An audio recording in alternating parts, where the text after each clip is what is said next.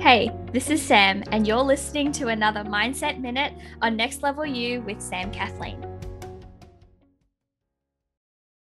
One of the greatest pieces of coaching that one of my mentors gave me was how to deal with fear. Like, how to feel the fear and do it anyway, to take action in spite of being fearful. I literally just said the same thing in different words. But I'm just, I'm really feeling this this morning because I was reflecting on how different my life would be if I had let fear stop me. How many things I wouldn't have gotten to experience, how different I'd be as a person if I was, if I let fear stop me from being everything that I could be. And so I wanted to share that with all of you today because I know that it can have such an incredible impact in your life too. And so what he said to me was in any moment of fear, you're being told to prepare. He said, Fear comes from lack of preparation. Fear comes from uncertainty.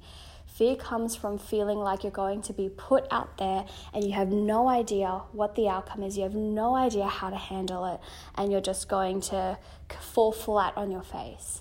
You know, whether it's fear of public speaking, fear of an interview, fear of putting yourself out there, fear of saying yes to something, people tend to feel the fear that stops them and actually let it stop them when they feel like they have absolutely no control of the outcome, when they feel like they have absolutely no preparation in a situation. And so, to combat that, to be able to take action in spite of fear, the solution is to get prepared. The solution is to get ready. And when he first told me this, I was a little offended because he knew me pretty well by this point. I was like, you know that I, I'm super organized and I prepare constantly. So you telling me that every time I feel feel fearful, it means that I'm not organized enough. He's like, no, it's not that.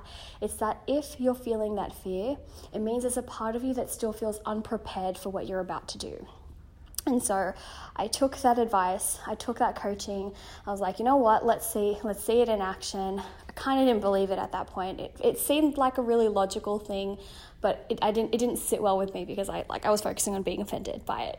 And so I had this huge, huge opportunity to run workshops at the school that would completely change my life complete I knew would completely change the lives of the students that I would go to and go go to to help and it's just I was terrified, right? Because as much as I love working with young people, as much as I know it's my mission to help the next generation, I was terrified of standing up in front of all of these teenagers, feeling like they were going to judge me, feeling like they, you know, I was worried about what I would wear, I was worried about what I would say, I was worried that they would, you know, talk in the middle of my workshop and just not pay any attention.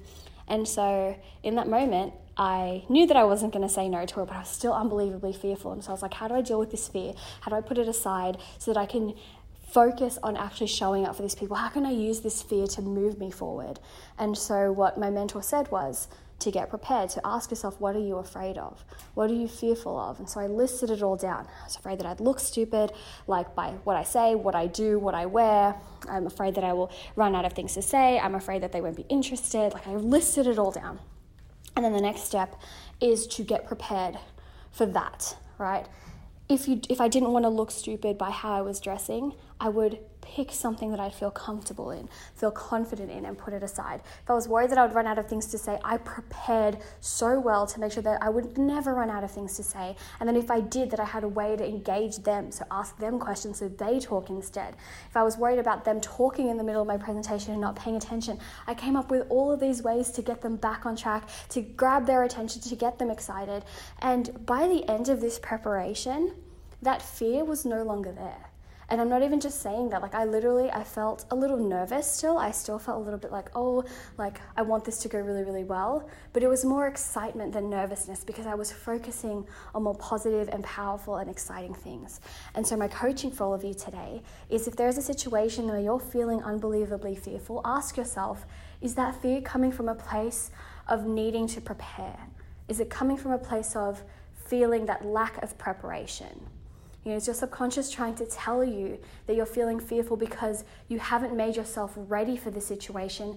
And this is how you get ready. You get ready by getting prepared, by getting organized, by figuring out what could possibly happen, and then doing what you need to do to be ready for any situation.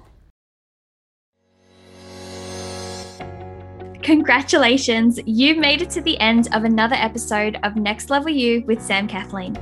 I know that time and energy is so precious, and I am so honored that you chose to invest some of yours with me today.